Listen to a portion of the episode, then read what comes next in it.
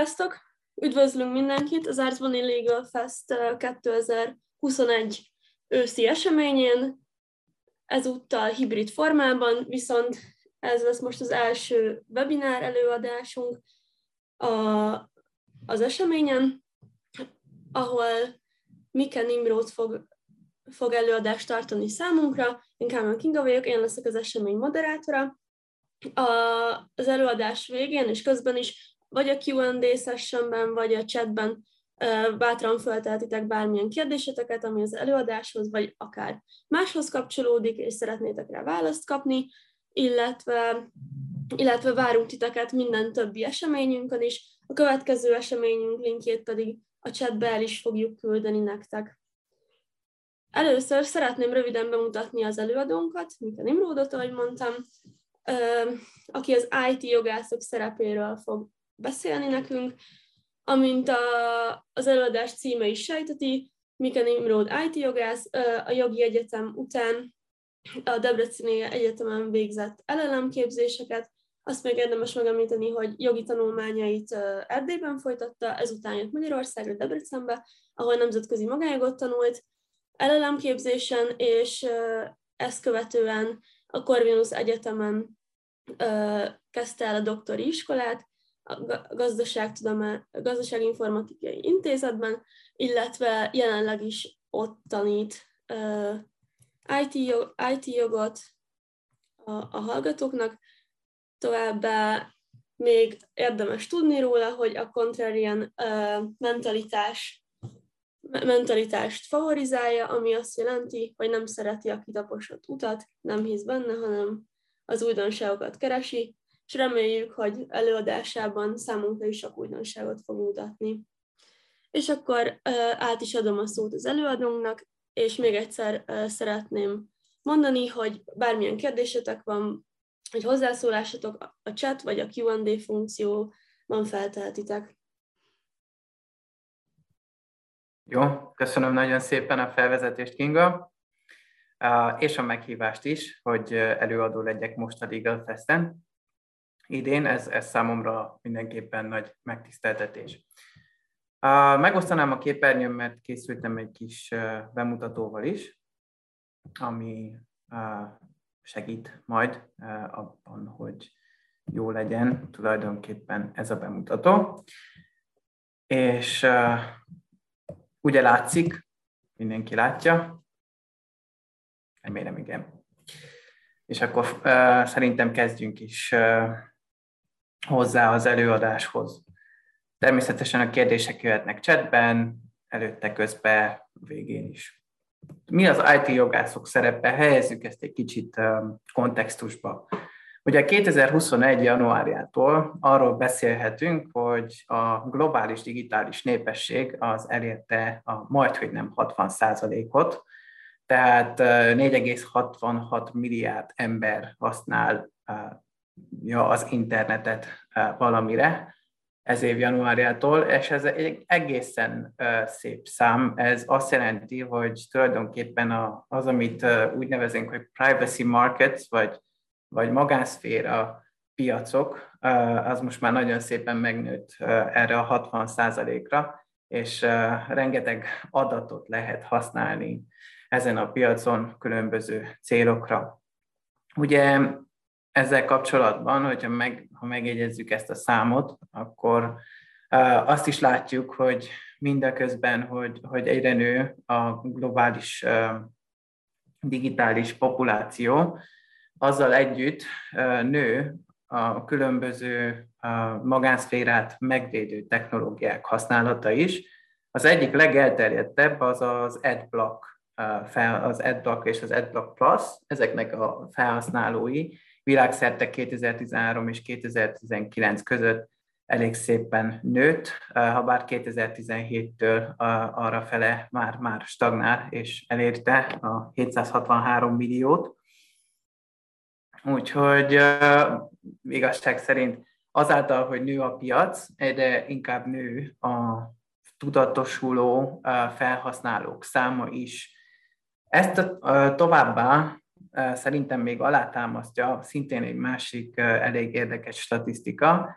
2021. júniusából, amelyik azt mutatja nekünk, hogy különböző országokban a böngészési sütik használatához való hozzájárulás szintje, hogy működik, vagy, vagy hogyan terül ki. És hát ezzel kapcsolatban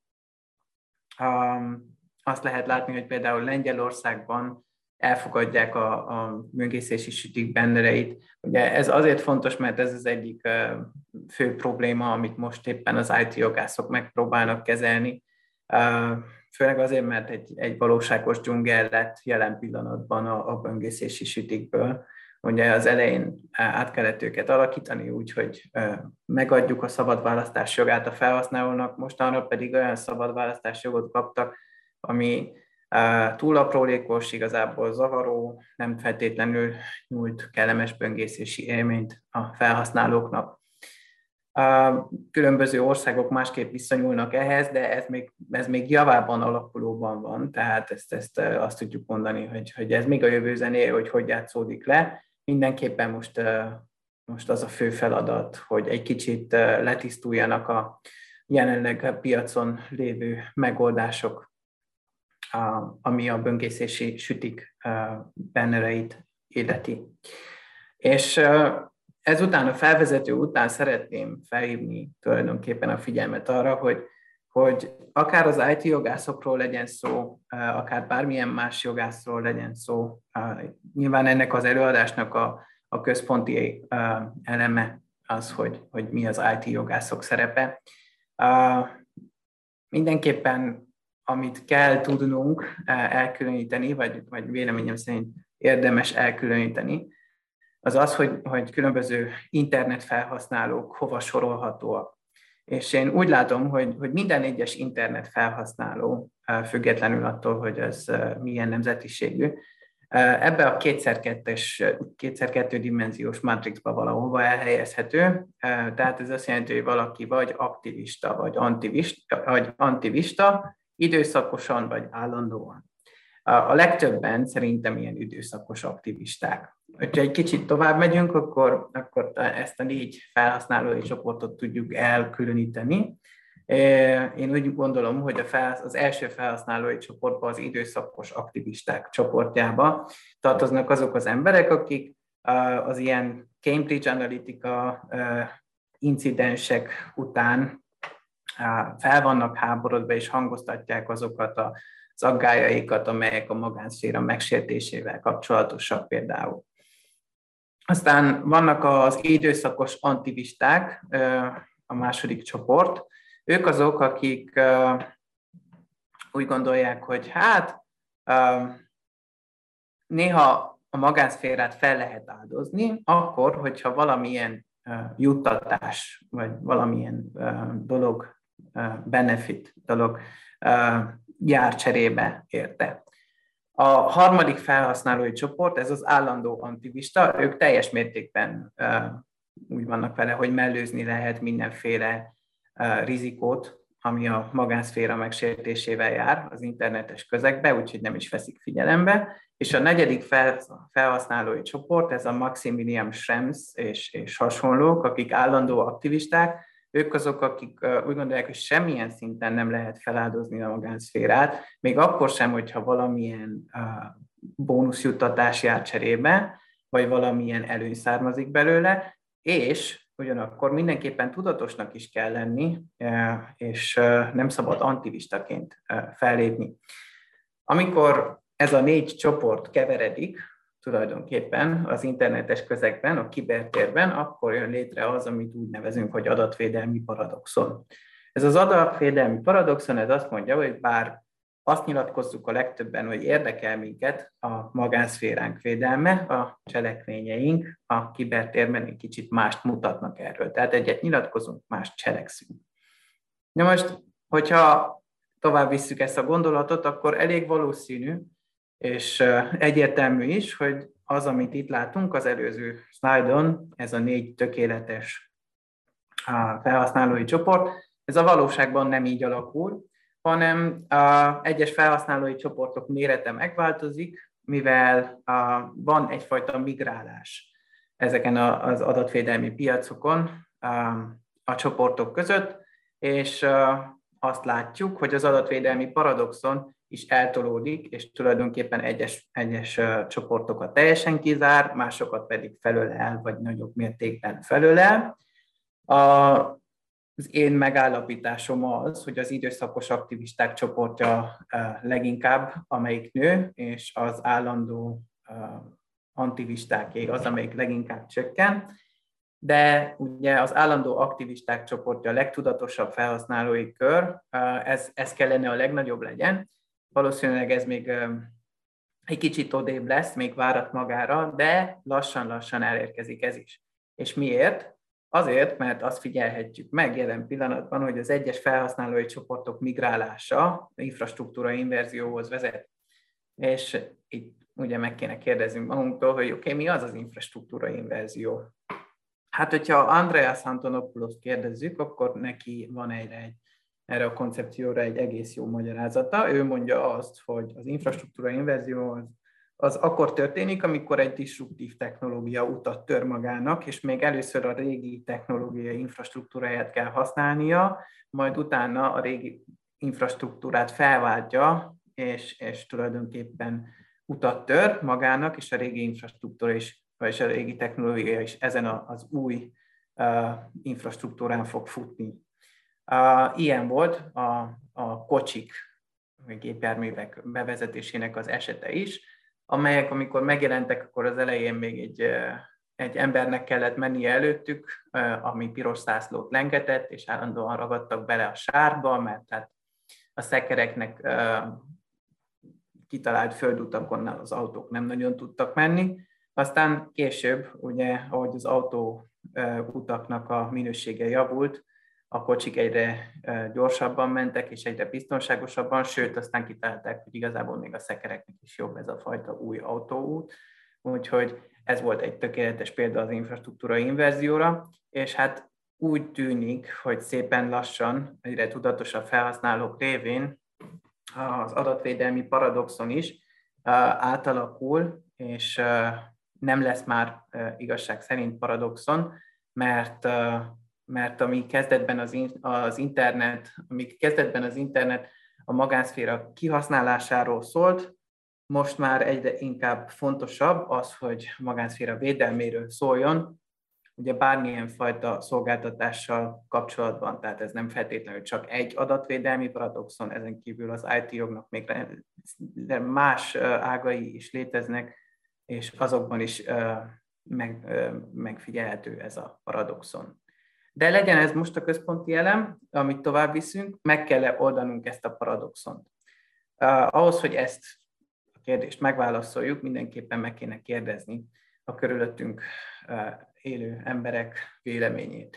És hát erre jó például a, a LinkedIn is, hogy feltegyünk ilyen kérdéseket, és akkor kapjunk rá válaszokat. Én is megtettem ezt nemrég, és uh, például amikor megkérdeztem az ismerőseimet, hogy egyáltalán foglalkoztatja őket a különböző böngészési sütiknek a bannerei, akkor bár elég szoros lett a válasz 56 szavazatból, de 59% mondta azt, hogy igen, illetve egy másik olyan kérdés, ami mostanában foglalkoztatja a kutatókat, az a biometrikus adatoknak a használata, akkor, amikor informatikai rendszerekbe lépünk be, hogy ez mennyire jó, mennyire etikus, mennyire hasznos, és 30 ember vett részt ebben a szavazásban, és ott is az jött ki, hogy igen, ők boldogan használják ezt. Úgyhogy ha ezt a kettő kutatási eredményt figyelembe veszük, akkor leginkább azt tudjuk elmondani, hogy meg kéne oldani ezt a paradoxont. Ha azt nézzük, hogy például a koronavírus terjedése közepette mit tesznek az országok ahhoz, hogy egyre jobban felügyeljék ennek a terjedését, ennek a vírusnak a terjedését, akkor azt lehet látni, hogy az Európai Bizottság oldalán megtalálható statisztikák szerint szinte minden ország valamilyen alkalmazást bevezetett, amivel, amivel a terjedést tudja követni, vagy éppen terjezi, tervezi, vagy fejleszti az alkalmazását. Itt az igazán érdekes dolog szerintem az, in, az interoperabilitás, azaz, hogy már alapvetően úgy tervezték-e ezt, a, ezt az alkalmazást, hogy tudjon beszélni egy másikkal, vagy ezt a továbbiakban szeretnék beleépíteni, és itt ugye a kedves hallgatóság azt láthatja tulajdonképpen, hogy a legtöbb országban ezek, a, ezek az alkalmazások úgy lettek kifejlesztve, hogy minden adatot lehessen továbbítani egy másik alkalmazásba is. Márpedig ez nem feltétlenül a helyes megoldás, lévén, hogy ez, ezek eléggé érzékeny adatok, személyes adatok, úgyhogy, úgyhogy nem feltétlenül kellene azzal a gondolkodásmóddal kifejleszteni ezt az applikációt, hogy igen, ezeket akkor továbbíthassuk más alkalmazásokra. A következő kérdés viszont az, hogy kinek a feladata megoldani a paradoxont, és itt jön tulajdonképpen az a dihotómia, vagy ellentét, ami, ami jelen, jelen pillanatban az informatikusok és a jogászok között fennáll. Ezt Marike Nut is 2017-ben megfogalmazta. Ebben a táblázatban össze is van foglalva, hogy nagyjából mik a különbségek az informatikusok és a, és a jogászok megoldásai között. Ehhez a két csoporthoz, hogy informatikusok és jogászok megoldásai között hamarosan még hozzáadunk egyet, a gazdasági szereplőkét is, és akkor így lesz teljes a káosz. De most egyelőre lássuk azt, hogy, hogy tulajdonképpen ki hogy szeretné megoldani az adatvédelmi paradoxont, meg tulajdonképpen ezt a problémát. A Lex Mercatoria az a kereskedők joga, a Lex Informatika az az informatikusoknak a joga. Aki a Lex Informatikával kapcsolatban érdekelt, az olvasson egy kicsit Lawrence Lessig-től. Ő az, aki ennek nagy proponense volt, ennek, a, ennek az alakzatnak, hogy Lex Informatika, és hát tulajdonképpen arról szól, hogy az algoritmus átveszi a szabályozás szerepét az információs társadalomban. Rendkívül érdekes írományai vannak Lawrence Lessignek ezzel a témával kapcsolatban. Tehát mit lehet elmondani? Hát a keretrendszer, ami, ami tulajdonképpen megpróbálja szabályozni ezt az egészet, az a hagyományos jogban maga a jog, és tulajdonképpen a törvények. Míg a keretrendszer, ami megpróbálja szabályozni a problémákat, az informatikai jogban, azok a rendszer architektúrák, tehát hogyan képzeljük el a rendszert, és, és az milyen szabályok szerint működik, melyek azok a dolgok, amelyeket megtehetünk az architektúra szerint, melyek azok, amelyeket nem tehetünk meg az architektúra szerint. Ugye a klasszikus jogban a joghatóság az leginkább területi joghatóság. Tehát, hogyha Magyarország területén történik egy bűncselekmény, akkor azt Magyarországi bíróság fogja lebonyolítani a pert ezzel kapcsolatban.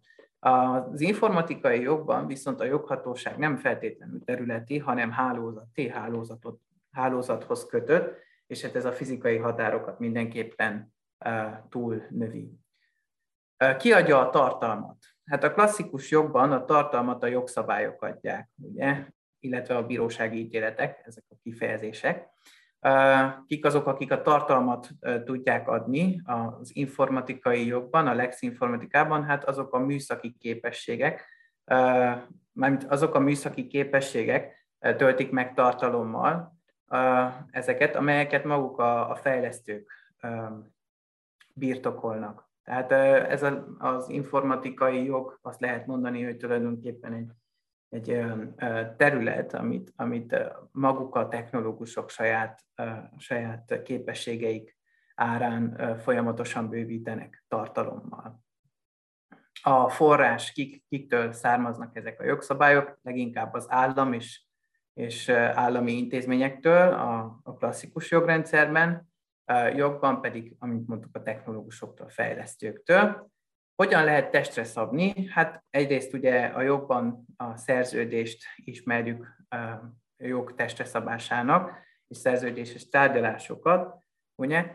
felek között, még az informatikai jogban ez nem szerződés alapján, hanem konfigurálás alapján történik meg a rendszerekben, tehát valamilyen választás elé helyezzük például a felhasználókat, ezt így találják ki az architektúrák.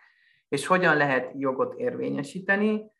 Bírósági úton, klasszikus uh, jogrendszerben, viszont ez a végrehajtás és ez a jogérvényesítés az informatikai jogban automatizált és önálló, és leginkább visszafordíthatatlan is.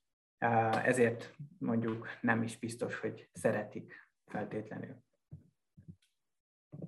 Jó, menjünk tovább a következőre. Kik szeretnék megoldani ezt a paradoxont?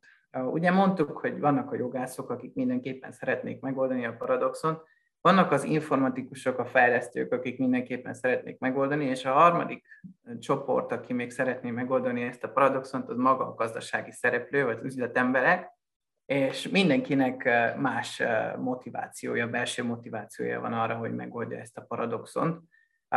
Ugye nem mindenki ugyanazért szeretné kezelni a dolgot.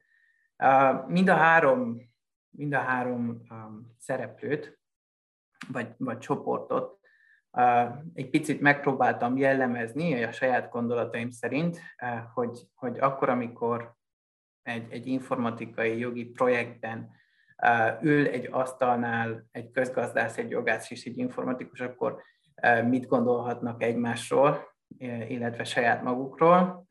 És hát arra a következtetésre jutottam, remélem, hogy ennyi humor belefér még, hogy, hogy a jogászok azok, akik úgy gondolkoznak, hogy Stan éppen Loretta szindrómás lesz, aki látta a Brian életét, ez egy 79-es film, az, azt tudja, hogy mire gondolok, hogy Stan, Judea népe frontja éppen ülésezik, és Stan bejelenti a társainak, hogy mostantól Loretta szeretne lenni, és gyereket szeretne szülni. És akkor társai mondják, hogy de hát te nem szülhetsz gyereket, te férfi vagy, nincs is méhed. És ettől Stan sírva fakad. És akkor, hogy megvigasztalják, azt mondják, hogy de nem baj, mert attól, hogy fizikailag nem vagy rá képes, jogod még lehet hozzá, tehát akkor azt fogjuk csinálni, hogy küzdünk a te jogodért, jog, azért a jogért, hogy te gyereket szülhess. Um, igen, a jogászok néha, amikor valamilyen IT problémával uh, küzdködnek, akkor, akkor így viselkednek. Tehát még akkor is, hogyha nem lehetséges az a technológiai megoldás, amiről szó van, mindenképpen fenntartják a látszatát annak, hogy már pedig ez egy olyan megoldás, amire szükség van, csak meg kell keresni rá egy problémát is. És ilyenkor helyek közel azt tűnik ki belőlük, mert nem szeretnék magam ellen beszélni, de ezt látom a gyakorlatban, hogy, hogy úgy gondolják, hogy jogásznak lenni kitüntetés. Aztán a gazdasági szereplők, hát a gazdasági szereplők maguk az üzletemberek, akik, akik leginkább csak egy dolgot tartanak fontosnak, az a, és az pedig az, hogy a saját vállalatuk, vállalkozásuk, cégük profitábilis legyen. Ugye ez az egy dolog számít, és hát úgy viselkednek, mint Smeagol, amikor a drágaság rabul ejti a gyűrűk urából, és ők azok, akik azt mondják, hogy minden megoldása különböző problémára, akármilyen IT projektet kell fejleszteni, drága, ugyanis minden pénzben, mérten, pénzben mérnek. És hát ők azok szintén, akik azt szokták mondani, hogy jogász az lesz, aki közgazdász akart lenni, de nem értik a matematikát. És akkor jön a harmadik kategória, az informatikusok, a fejlesztők. Őket leginkább úgy lehet jellemezni, mint Ariadne akcióban, aki látta az eredetet, az Inception-t, azt tudja, hogy Ariadne az, aki tervezi az álmukat, és fantasztikus épületeket és világokat kreál. És ők, az informatikusok pedig nagyon erősen analitikusan gondolkoznak, tehát nem képesek másképp csak, csak úgy, mint akik mérnöki pontoksággal megtervezik azt, hogy minden lépés éppen hova vezet. Úgyhogy szerintük minden megoldás programozott, és nekik is van egy véleményük a közgazdászokról, mégpedig az, hogy, hogy hogy azok a közgazdászok, akik amúgy informatikusok szeretnének lenni, de nem tudnak programozni. Ja, és akkor, hogyha ez a három csoport együtt dolgozik, akkor mi lesz a következmény? Hát az lesz a következmény, hogyha ezt megpróbáljuk egy kicsit triangulizálni, háromszögelni, akkor ugye a jog az helyet foglal az egyik sarokban, az informatika és a gazdaság a másik két sarokban, és, és hát a piros pont középen az equilibrium lenne, ami azt jelenti, hogyha ezek a, ezek a különböző erők egymásra hatnak, akkor, akkor ez a piros pont az a tökéletes balansz, amikor net zero az egymásra ható erőknek az összege, tehát minden, mindenki egyensúlyban van, és egyenlő mértékben befolyásolhatja a projekt kimenetelét. Ez tulajdonképpen egy nagyon szép álom, nem feltétlenül valóság. A valóságban az történik leginkább manapság, hogy az informatika irányába dől el egy kicsit a mérleg, ugyanis a gazdaság az arra a kérdésre válaszol, hogy mit érdemes csinálni. A jog arra a kérdésre válaszol, hogy mit szabad csinálni, vagy mit lehet, és az informatika válaszol arra a kérdésre, hogy hogyan, és leginkább ez az, ami befolyásolja a hogyan. A hogyan kérdés befolyásolja azt, hogy, hogy egy projektet végül megcsinálnak-e vagy sem. Nem feltétlenül az, hogy mit fog mondani egy jogász vagy egy közgazdász, hanem az, hogy mit fog mondani az informatikus, hogy hogyan tudja ezt megcsinálni. Ezek szerint um, egy IT jogász profilja tulajdonképpen mindenképpen um, azon kívül, hogy jól kell értsen a szakmájához, én úgy gondolom, hogy néhány kemény és puha készséget is uh, magába kell, hogy foglaljon.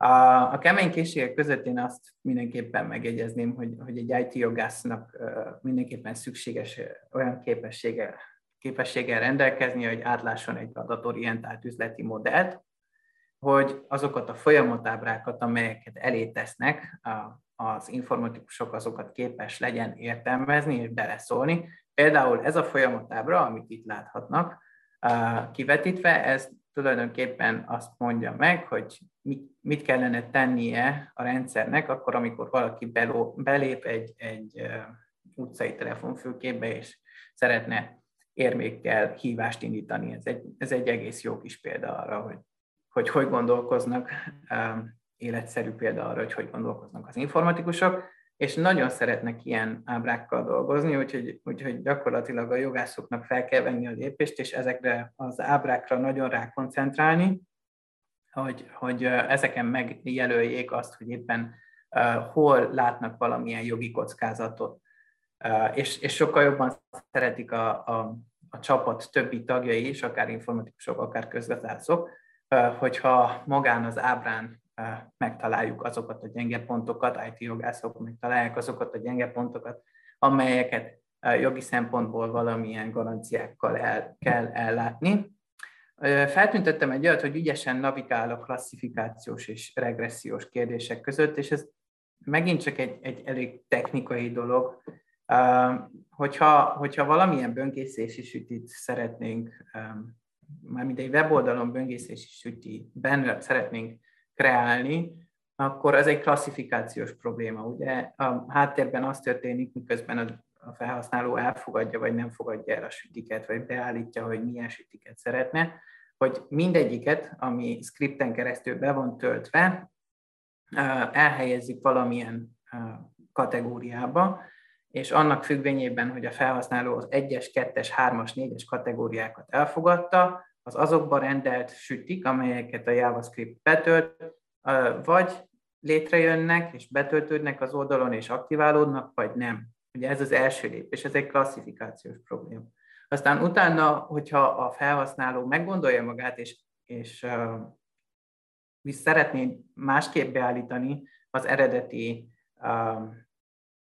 az eredeti böngészési sütikre való nyilatkozatát, tehát hogy visszavonja mondjuk a hozzájárulását egy adott kategóriára nézve, akkor az már egy regressziós probléma lesz, és azzal kapcsolatban meg azt lehet mondani, hogy akkor meg kell oldani azt, hogy abból a kategóriából betöltött sütik értéke utána nulla legyen, még akkor is, hogyha ott maradnak. Mert hogy nem lehet megcsinálni azt technikailag, hogy nem maradjanak ott.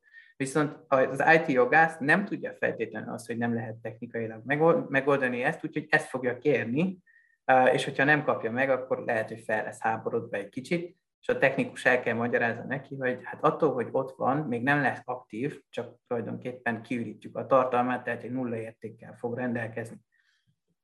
Igen, és amint mondtam, megnevezi az általa észlelt jogi kockázatokat, és hogyha szükséges, akkor lefordítja ezeket a, ezeket a kockázatokat, mert sajnos az az igazság, hogy a jog képes és hajlandó is arra, hogy nagyon felületesen fogalmazzon, és rengeteg helyet hagyjon a spekulációnak.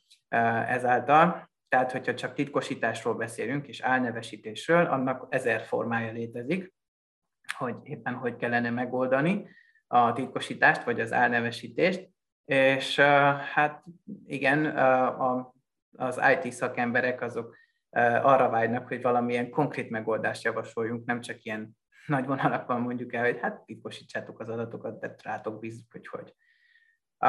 A puha készségek között mindenképpen azt szeretném elmondani, hogy szerintem az IT jogászok kitartóak kell legyenek, főleg azért, mert sajnos még mindig létezik ugye az, a, amit Catherine Bednar csapata, kutatói csapata megállapított, hogy, hogy a, a jogászok nagyon gyakran csatáznak a, a technikusokkal, a fejlesztőkkel, és a fejlesztők alapvetően leginkább ignorálják őket, úgyhogy kitartónak kell lenni, és nem szabad az első pillanatban, amikor, amikor nemleges választ kapunk valamilyen kérdésre, hátra lépni. Gyorsnak kell lenni, mert ezek az emberek nem szoktak nagyon sokat várni, főleg az analitikus gondolkodásuknak köszönhetően. A kedvesség szintén fontos ahhoz, hogy, hogy ezt az általános ellentétet a jogászok és a programozók között mert hogy csatározniuk kell egymással, ezt valahogy le kell mindenképpen rompolni, mint, mint kezdeti akadályt, és mindenképp csapatmunkaorientált kell, hogy legyen. Egy IT jogász, akár más IT jogászokkal szemben is, és nem csak, hanem természetesen, amit ez a háromszög mutat, különböző szereplőkkel is, akár informatikusokról, akár közgazdászokról, legyen szó.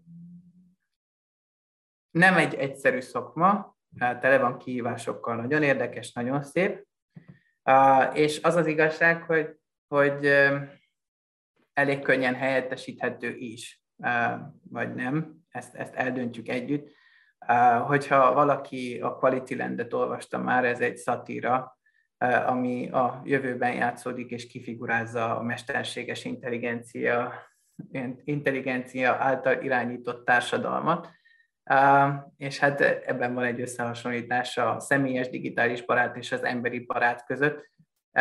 Ugye a nap 24 órájában rendelkezésre áll a digitális barát, az igen, az emberi barát nem, mindig a te oldaladon áll, igen, nem, osztja a véleményedet, igen, nem, állandóan a problémáival idegesít, nem, igen, titokban megpróbálja elcsábítani a partnered, nem, igen, ez a könyv amúgy zseniális, aki, aki egy jót szeretne nevetni, az mindenképpen ajánlom, hogy olvassa el. Um, az IT jogászok is helyettesíthetők szerintem, meg mindenki más is, hogyha, hogyha ennek a könyvnek hiszünk.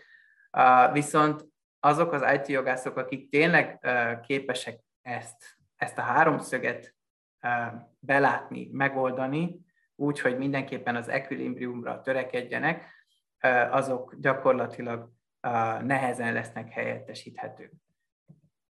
Itt, lesz, itt láthatók a hivatkozások, amelyeket használtam az előadásban. Köszönöm szépen a figyelmet, és akkor szerintem térjünk a kérdésekre. Remélem, hogy időt is jól sikerült menedzselni. Köszönjük szépen az előadást. Nimrod, igen, nagyon jól menedzselted egyébként az időt, úgyhogy maradt nagyjából negyed óránk kérdésekre, válaszokra. Elsőként egy ilyen technikai jellegű, inkább kérés, kérés látok. Horváth Attila kérdezi, hogy vissza tudnád-e hozni a háromszöges ábrát? Igen, persze, tessék. Köszönjük szépen. Um, és akkor jött is az első kérdés. Anna Mária kérdezi, hogy szerinted uh, mi a legnagyobb kihívás, amivel ma az IT jogászoknak szembe kell néznie? Vagy illetve szembe is néznek. Még maradjon az ábejt, igen, maradjon. Mi a legnagyobb kihívás? Um, Hát valószínűleg az, hogy, hogy a technológia sokkal gyorsabban változik, és sokkal erős, előrébb tart, mint ahogy azt lehetne követni, vagy ahogy azt egy jogász követni tudná. Viszont ezekben a technológiai kérdésekben elvárják azt, hogy valamilyen jogászi véleményt megfogalmazzon. Úgy, hogy közben nem értjük, hogy miről van szó, elég nehéz valid véleményt megfogalmazni. Tehát most például ugye a, a világnak a, a pénzügyi um, szerkezetét, elképzelt fiskális szerkezetét fenyegeti a blokklánc. A blokklánc technológia az nem egy veszélyes dolog. Rengeteg, rengeteg előnye van, és amit szeretne, az csak az, hogy a központi centralizált entitást ittassa ki. Tehát, hogyha egy banki tranzakcióról van szó, akkor ne az legyen, hogy én elküldöm a banknak, és a bank Kingának, hanem én elküldöm egyenesen Kingának, és kész. Uh, nagyon röviden és, és uh, túlságosan egyszerűsítve uh, ilyen a blokklánc, mint döntéshozatali mechanizmus. A blokkláncnak nagyon sok jogi vonatkozása van, de úgy, megfogalmazni valamilyen véleményt, hogy közben nem értjük egészen pontosan azt, hogy ez hogy működik, elég nehéz. Szerintem az IT jogászoknak ez manapság az egyik legnagyobb kihívás, olyan technológiai kérdésekben állásfoglalni, amelyeket nem értenek. Mhm, köszönjük szépen. Következő kérdés így szól. Dóri kérdezi, hogy milyen főbb területei vannak az IT jognak az adatvédelmen kívül, amiről beszéltél? Igen. Uh, hát az egy, a fő területei között szerintem mindenképpen érdemes felsorolni a digitális aláírást, az elkereskedelmet, a szerzői jogokat, a, mármint, bocsánat, a szellemi tulajdonjogot, a szellemi tulajdonjogon belül aztán sok kisebb csoport van, szerzői jogok. A szerzői jogokon belül az igazán menő most az a a nyílt forráskódú felhasználás, az open source licensing, illetve különböző licencia szerződések számítógépes szoftverekre, aztán attól függően, hogy felhő alapú -e ez a szoftver, vagy éppen nem, megint csak más és más szerződés típusokat használnak. A digitális aláírás, ugye az elkereskedelemben egy csomó minden adatvédelem, az adatvédelem úgy hatalmas. Az adatvédelemben például megemlíthető maga az adatbiztonság is, mint külön területe az IT jognak, amire specializálódni lehet. Felölelni az egész IT jogot szerintem egy hatalmas felelősség is, és majd, hogy nem lehetetlen is.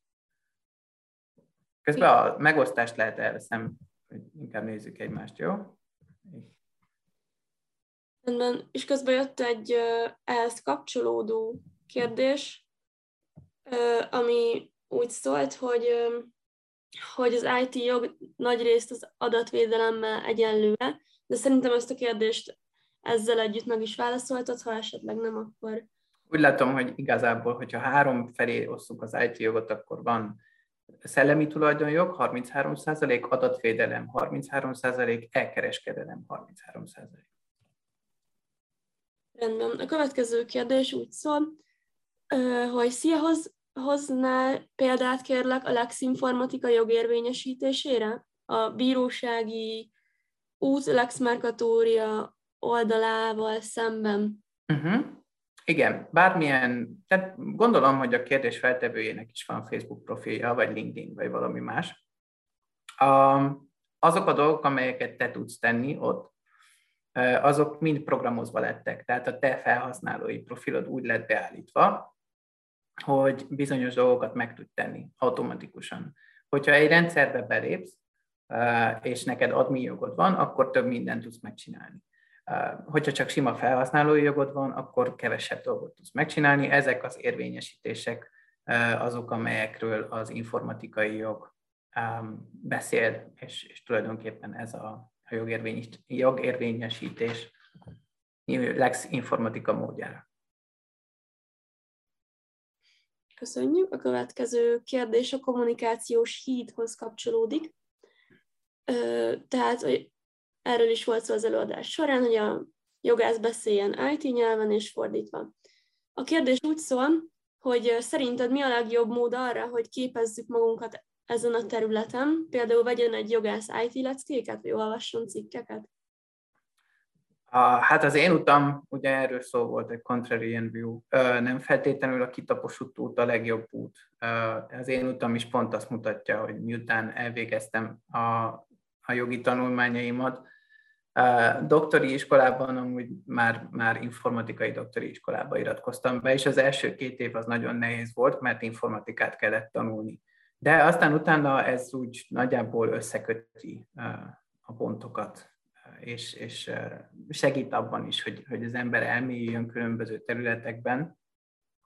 Hogyha informatikai nyelven szeretnénk beszélni, akkor mostanában már elég aktív az ENISA, amelyeknek, aminek amúgy nagyon sok jó cikke van, és nem az az egyetlen forrás, ahol lehet olvasni különböző tanulmányokat, amelyek megpróbálják úgy ezeket az informatikai problémákat um, tálalni, hogy, hogy azok érthetőek legyenek, uh, akár a jogászoknak is, sőt, leginkább a jogászok a, az első számú célközönségei ezeknek a publikációknak, úgyhogy mindenképpen ezeket javaslom tanulmányozásra. A, nem feltétlenül szükséges ehhez külön uh, informatikai leckéket venni, de amúgy van a udemy.com, mindenki ismeri szerintem a Udemy, ott ilyen 10 dollárért lehet alapkurzusokat venni, amelyek megtanítanak minket például JavaScriptre is, meg különböző Python leckék is léteznek, és azok nagyon, nagyon hasznosak lehetnek arra, hogyha mondjuk azt mondják a, a kollégák, hogy szeretnénk egy algoritmus kifejleszteni, ami valamit csinál, felhasználva a céghez látogató emberek adatait, akkor, akkor tudjuk, hogy oké, okay, ez mire lehet számítani, és kicsit kompetensebben tudunk hozzászólni. Nagyon köszönjük szépen. A következő kérdés technológiákkal, alkalmazásokkal kapcsolatos, hogy ezek közül melyek a legfontosabbak, melyek azok az informatikai trendek, amelyek relevánsak lehetnek a jogászoknak? Mindenképpen, hát most ez egyik felkapott probléma az, az a felhő, a felhő, vagy cloud computing, vagy felhő alapú számítástechnika, és tulajdonképpen az, hogy akkor ezeket az adatokat hol, tárol, hol tárolja az adatszolgáltató, vagyis az a, az a szolgáltató, aki, akinek a szolgáltatását igénybe vesszük. Európa szeretné mindenképpen elérni azt, hogy ezeknek a nagy szolgáltatóknak legyenek adatközpontjai, data centerjei itt Európán belül, és ne kelljen az adatokat külföldre vinni, akár biztonsági másolat miatt, vagy csak azért, mert alapvetően a, a cégnek nincsen olyan infrastruktúrája, ami Európába lett volna kifejlesztve, hanem alapvetően Amerikából származik. Tehát a felhő alapú technológia az az egyik olyan terület, ami mindenképpen az IT jogászoknak most még egy ideig nagyon menő. A másik technológia az a biometrikus adatoknak a használata különböző informatikai rendszerek belépéséhez. Itt ugye nem csak az új lenyomat és, és a Face ID-ról van szó, hanem, hanem retina szkennelésről és, és, és ilyen dolgokról. Ugye ez, ez, is, ez is az IT jogászoknak egy nagyon érdekes terület. A böngészés is ügyik, de hát ez most már egy dzsungel. Tehát megérteni azt, hogy tulajdonképpen akkor mit vár el az adatvédelmi hatóság, hogy mit kellene tenni, egy ilyen böngészési süti pennerével kapcsolatban, mit kell elmondani, és mit nem kell elmondani a felhasználónak, és milyen választási lehetőséget adni, ez is, ez is egy nagyon menő probléma. Az új aláírások, a távolságkötésre szóló, bocsánat, az, hát igazából az online szerződések. Ezek is fantasztikus aktualitással bíró területek, amelyekre érdemes odafigyelni különösen úgy, hogy megint csak disruptív innováció jön létre, például az olyan szegmensekben, a piacokon, mint például a, a, az ingatlanpiac, amire hát az olyan, biznisz, az olyan biznisz modellek, az olyan üzleti modellek, mint például az Airbnb elég komolyan tudnak hatni. az Airbnb üzleti modellje abban áll, hogy bár egyetlen egy ingatlanja sincs, mégis bérbe ad ingatlanokat. És a jogászoknak ezt hogyan kell kezelni? Ugye másfajta a, a jogi kockázat ebben is, és elég komoly digitalizációt igényel az egész. Fejeztem. Az utolsó um, kérdés helyett egy észrevételt szeretnék felolvasni. Horváth Attila szeretne hozzászólni a kriptovalutákkal kapcsolatos um, nem is tudom megjegyzésre, hogy a kriptovalutákkal az a baj, hogy nincs jegybanki árfolyamuk, ezért például egy kriptovalutás csalásnál nem lehet megmondani az okozott kár mértékét. Igen, hát itt a kriptovalutákról nem volt szó, itt, itt csak a, a blokkláncról volt szó. Ami, a, nyilván a blokklánc technológia az a, a kriptovalutákkal együtt lett kitalálva, a, mert ott, mint, ott használják, mint döntési modellt. A, és hát igen, ez egy, ez egy nagyon érdekes kérdés, hogy, hogy megérette a világ arra, hogy átálljunk egy, egy digitális pénzre, és a digitális pénz az akkor tulajdonképpen a mostani bankjegyek vagy valutáknak a, a digitális verziója kéne legyen, vagy éppen valami más. A, ebben úgy gondolom, hogy az Európai Unió, és nem csak, meg nem csak Európa, mint kontinens, hanem az egész világ is a szabályozás szintjén nagyon le van maradva, és rengeteg munka áll előttük, hogy utalérjék, utalérjék a technológiát.